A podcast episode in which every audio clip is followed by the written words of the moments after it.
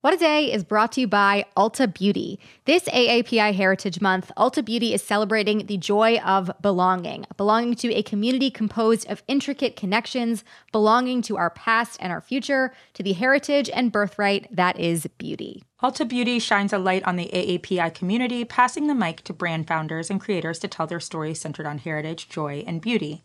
They carry AAPI owned and founded brands like Live Tinted, Peach and Lily, Glamnetic, Tree Hut, and more. Shop AAPI owned and founded brands at Ulta Beauty stores and Ulta.com.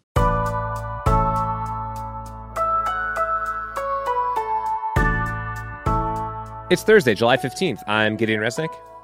And I'm Tre'vell Anderson in for Akilah Hughes. And this is What a Day, where we are warning that Olivia Rodrigo's White House visit was the first step of a full blown Gen Z takeover of the federal government. Yes, I can see the next campaign slogan classy, bougie, ratchet. I'd vote for that person.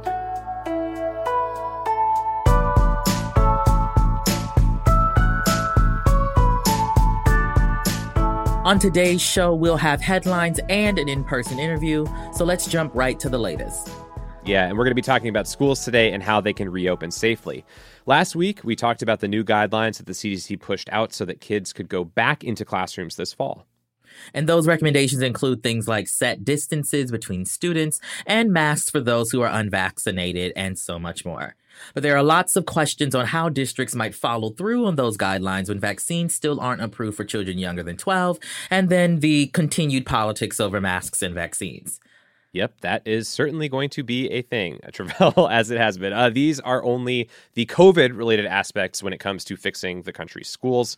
But all of this week, U.S. Education Secretary Miguel Cardona is on a cross country trip to visit campuses and to talk about how schools can help students after they lost out on so much this past year.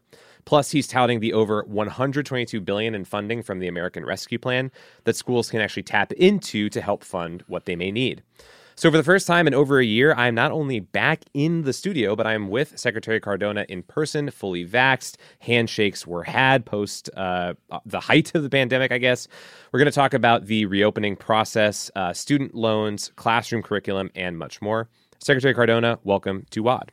Happy to be here. Happy yeah, to be here. Thank you. Um, inaugural visit for this space. Um, it's amazing to actually get to talk to somebody in person. So, can you give us a sense of how you know setbacks some children are after more than a year of being outside the classroom definitely you know two two important things right there students who are social by nature were forced to learn in an environment that lacked that social engagement. That's what we have to attend to when they come back, right? right? And we know that in some communities, some students were affected more than others.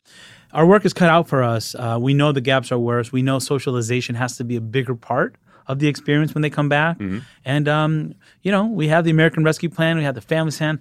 We're rolling up our sleeves, we're ready to go. We want them back. We want them back. Right, right. And to that end, you know, the CDC is trying to ascertain how exactly to issue guidelines on all these things. Um, their initial guidelines, you know, included recommendations like keeping children three feet apart. Ultimately, though, the department said it'll be up to individual districts on which you know pieces they want to follow. How did you collaborate with them at all on these guidelines? And generally, what do you think of what they put out? Sure. First of all, you know, when I was uh, commissioner edu- uh, of education in Connecticut, quickly realized it was easier to close schools mm-hmm. than it is to reopen them. Sure. Some communities have experienced worse effects of COVID, so their fear or their apprehension might be higher. Facilities might be different. Mm-hmm. They might have older ventilation systems. So one size doesn't fit all. However, I relied really heavily on the guidance from CDC and my health director uh, in Connecticut. The same is true now. Mm-hmm. So we're going to work with CDC guidance to see how that applies to our communities. So I think the guidance is helpful. And then what we do is when we get that information, we make it applicable to schools. What does it mean for schools? So it's a constant process, and we're going to continue to work together. And to that point of it being sort of a process, do you anticipate that there could be any changes that actually happen here? Like, is this sort of subject to what uh, the course of the pandemic actually looks right. like in the next couple of months?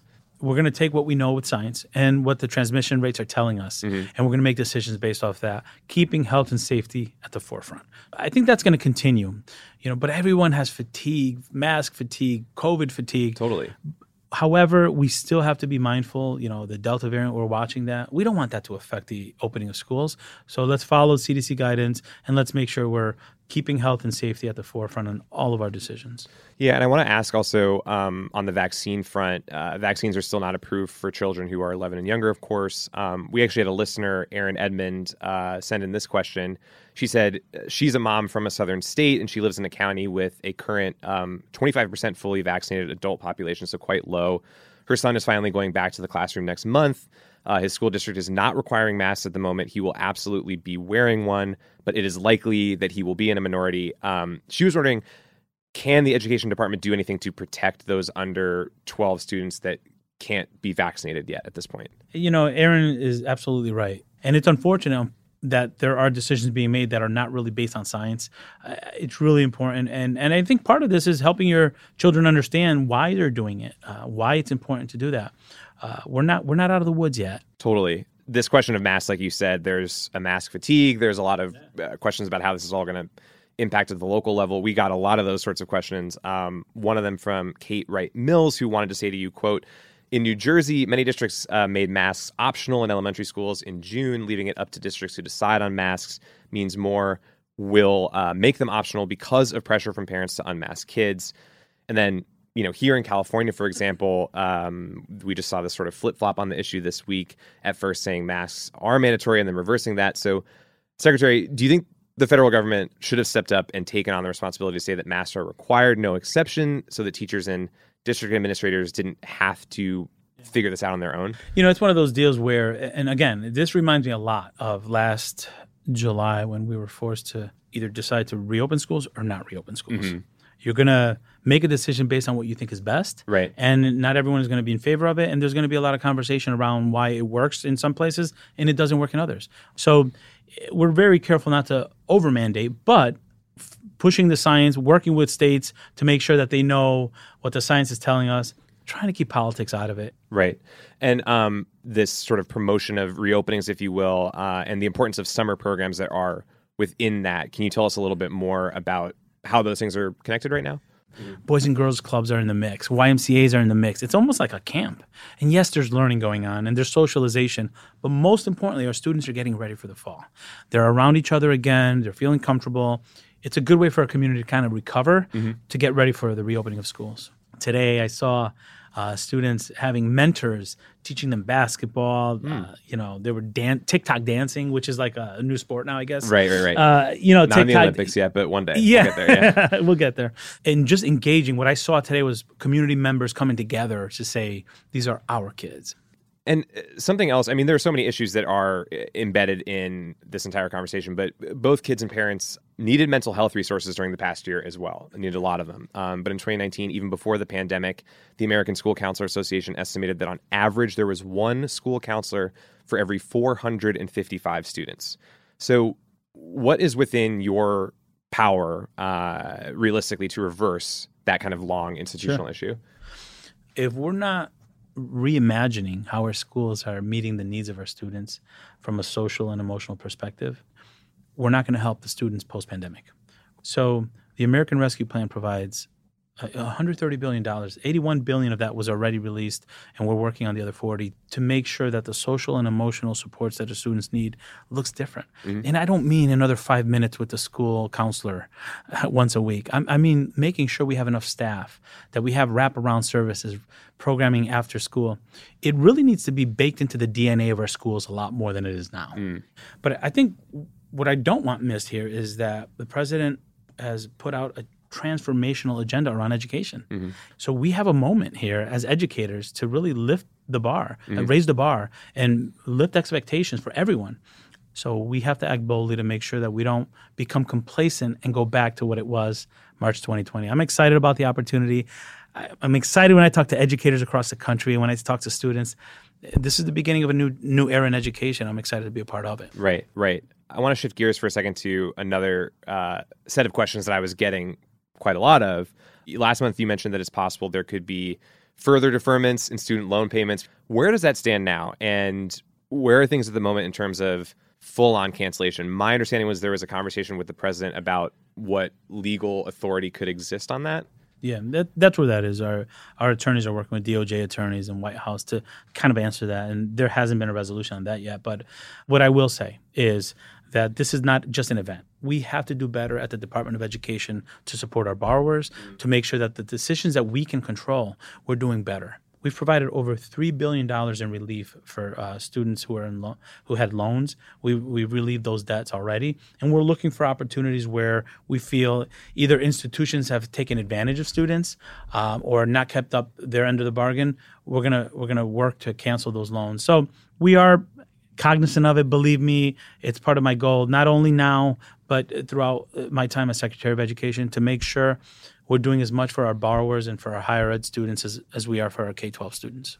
Next time you're back in here, we're gonna make some news on it and try to get, get, the full answer on the um, cancellation. Yeah, we're, we're having those conversations, and you know, believe me, I, I wish I can, because I know so many are asking too, and it, it, we are having those conversations. But but I recognize how important it is for everyone. I yeah, I understand. Um, this question about curricula that is uh, seemingly everywhere right now. So many states have either banned or they're working to ban what they're referring to as the teaching of critical race theory, uh, depending on where you are. Tomorrow, actually, on our show, we're going to hear from two educators about what they think of this issue. And the federal government obviously does not control what states and districts are going to be teaching, but on a base level, what is your reaction to some lawmakers trying to control and effectively police in some ways what what teachers can even include in the lesson plans that they put forward. Listen, we got to let educators educate. I trust my educators. I trust my leaders to understand how to make sure that the curriculum that is in front of students is engaging to all students, that it shows, as uh, Dr. Rudine Sims Bishop said, windows and mirrors into other cultures, right? Where you could see yourself and then uh, windows into other cultures. But what I've seen happen is a politicizing of it, mm. and, and that's unfortunate. Let our educators make the decisions on what's to be taught. Let's have confidence in them. Yeah, I hope that really is the case. Miguel Cardona, U.S. Education Secretary, thank you so much again for joining WAD today. Really appreciate it. Happy to be here. Thanks for giving me the opportunity to speak between two friends here. I love the background, the White House. You got it going on here. Love the love the setup. Thanks for having me. Yeah, thank you so much for being here. And we are going to continue to follow how school reopenings go and hope to talk with the Secretary again later this fall about all of that. But that is the latest for now.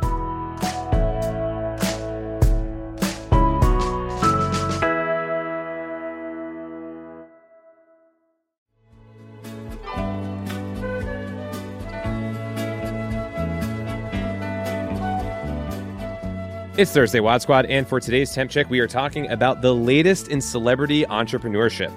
America's Next Top Model creator Tyra Banks has opened up an ice cream shop in Santa Monica, California called Smize Cream, which is named after her signature advanced modeling technique that means smiling with your eyes.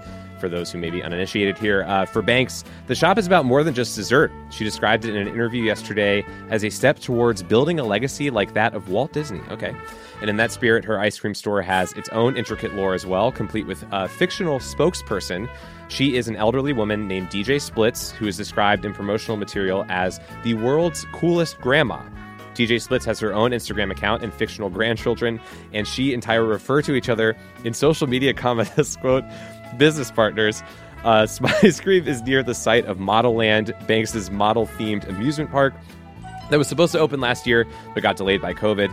That is clearly another part of Banks's Walt Disney master plan. So, Tre'vell, my question is what is your take on this newest entry in the field of celebrity ice cream? Well, let me first start by saying I am someone who loves Tyra Banks. I grew up on Top Model. That is my type of stuff. However, why do these celebrities have just so much time on their hands to come up with something like Smize Cream? Also, Smize Cream sounds like it should probably be an eye cream mm-hmm. and not ice cream, but you know, I don't have the coins that she has, so what do I know? yeah, I completely agree that I'm a little bit confused by like the name on first reference would not sound like an edible product. I completely agree. Uh, I'm deeply interested in this lore, though, and what sort of like expanded Smize Cream universe there could be here.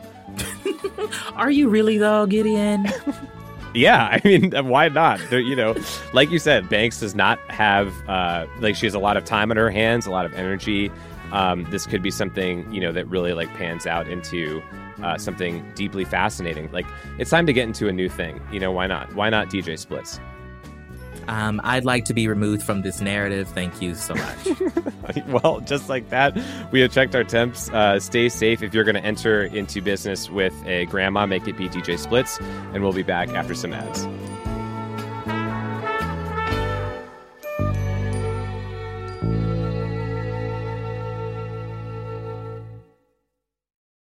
What a Day is brought to you by Bouqs. This Mother's Day, give mom her flowers. She absolutely deserves the best, and that's why you should send her farm fresh flowers from Bouqs. That's short for bouquets. Bouqs has modern designs and unique flowers you can't find anywhere else, and with 20% off, you can send some to mom, your wife, your auntie, even your granny, okay? Anyone who deserves flowers in your life. Mm-hmm. Doesn't have to be holiday specific. You get flowers, you're getting flowers, everyone's getting flowers. Go to Bouqs.com and use promo code WAD for 25% off. That is B O U Q S.com, promo code WAD, Bouqs, promo code WAD. What a Day is brought to you by Fast Growing Trees. Fast Growing Trees is the biggest online nursery in the US with more than 10,000 different kinds of plants and over 2 million happy customers. They have everything you could possibly want, like fruit trees, palm trees, evergreens, houseplants, and so much more. Plus, fast growing trees makes it easy to order online, and your plants are shipped directly to your door in one to two days. And along with their 30 day Alive and Thrive guarantee, they offer free plant consultation forever. We love fast growing trees here. I keep telling you that the mini plants that I've gotten from these folks are yet hanging on. Um, and that's not because I have a green thumb, okay? This spring, Fast Growing Trees, they have the best deals online, up to half off on select plants and other deals. And listeners to our show get an additional 15% off their first purchase when using the code WAD at checkout. That's an additional 15% off at fastgrowingtrees.com using the code WAD at checkout. Fastgrowingtrees.com, code WAD. Offer is valid for a limited time. Terms and conditions may apply. This show is sponsored by BetterHelp. Therapy is a safe space to get things off your chest and to work through whatever's weighing you down. If you're thinking of starting therapy, give BetterHelp a try. It's entirely online and designed to be convenient, flexible, and suited to your schedule. Just fill out a brief questionnaire to get matched with a licensed therapist and switch therapists anytime for no additional charge therapy is great for you know you know that thing that just is like sitting on your shoulder you can't get over it and you just sometimes need somebody to talk through it with? Therapy can be helpful for that you all okay? You got to get it off your chest you know? And you can do that with betterhelp. So visit betterhelp.com slash wad today to get 10% off your first month. That's 10% off your first month at betterhelp h-e-l-p dot com slash wad let's wrap up with some headlines. Headlines. South Africa is experiencing widespread unrest following the detention of former President Jacob Zuma. Zuma was arrested last week for refusing to attend a corruption inquiry into his nine years of presidency. His arrest sparked protests by his supporters, which quickly grew into widespread unrest fueled by high unemployment and an economic crisis brought on by the pandemic. 72 people are confirmed dead from the unrest so far. Economic recovery in the country has been stunted by a third wave of COVID surges, pushing even more of of the already struggling population under the poverty line. Currently, over half of the population is living in poverty. South Africa's current president spoke earlier this week saying that the unrest reveals what they already knew that the levels of inequality in their society is unsustainable. President Biden met with Senate Democrats yesterday after they agreed on a $3.5 trillion infrastructure deal earlier this week. $600 billion of the plan is going to go towards spending on new physical infrastructure. The measure also includes Biden's priorities that are not covered by a bipartisan proposal, such as childcare, healthcare, education, and climate change. Democrats are hoping to pass this bill in the Senate through reconciliation, meaning they won't need any Republican votes for it to pass. They, however, do need all 50 Democrats in the Senate to agree on the proposal for that process to work. And funding for the bill is going to come from tax increases for the richest Americans and businesses, while prohibiting those increases for people making 400,000 or less a year, small businesses and family farms as well.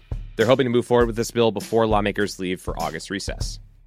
Happy Non Binary Awareness Week to all WAD foods. That word is a mix, apparently, of they and dude, and they tell me it's a delightfully inclusive way to refer to your friends, if you weren't aware, like me.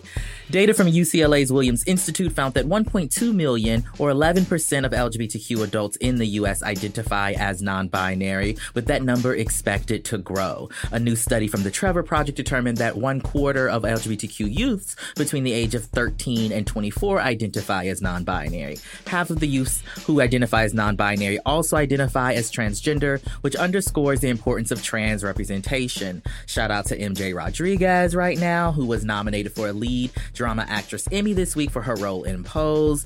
Who cares for it was the third season? It should have been for the first, but that's fine. Making her the first transgender performer to receive an Emmy nom in a major acting category. Studies showing how common it is to identify as non binary come at a crucial time since many state lawmakers are passing anti trans and non binary youth legislation and blocking inclusive sex education in schools. That is the truth. She was also amazing in that Little Shop of Horrors production in Pasadena. How about that? Yes.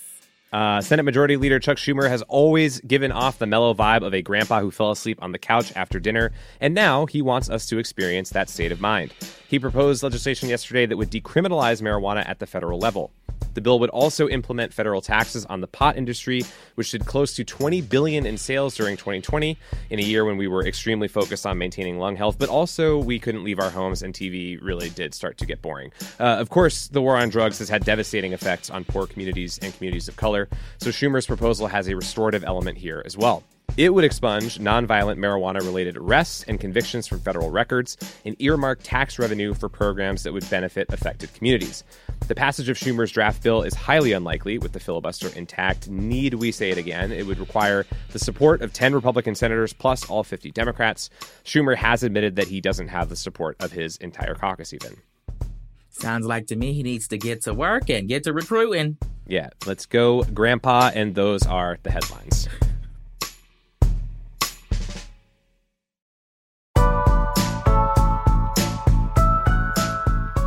That is all for today. If you like the show, make sure you subscribe, leave a review, fall asleep on the couch after dinner, and tell your friends to listen.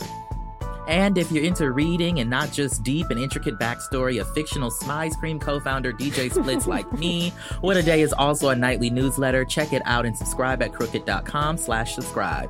I'm Tre'vell Anderson. I'm Gideon Resnick. And, protect, DJ, Splits. She is an older woman, you know, got to mask up and make sure she's safe. Yes, respect your elders. hmm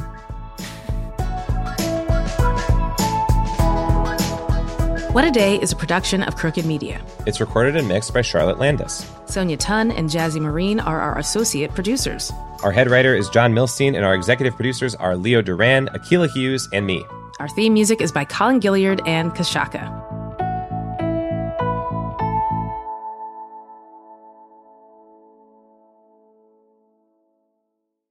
As a chef and a restaurant owner, I'm as meticulous about my cookware as I am about my ingredients. That's why I love Made in Cookware. Each pan they make isn't just designed to perform, it's crafted to last. As a mom, I love that I can trust Made in. It's made from the world's finest materials, so I can feel good about what I'm feeding my family.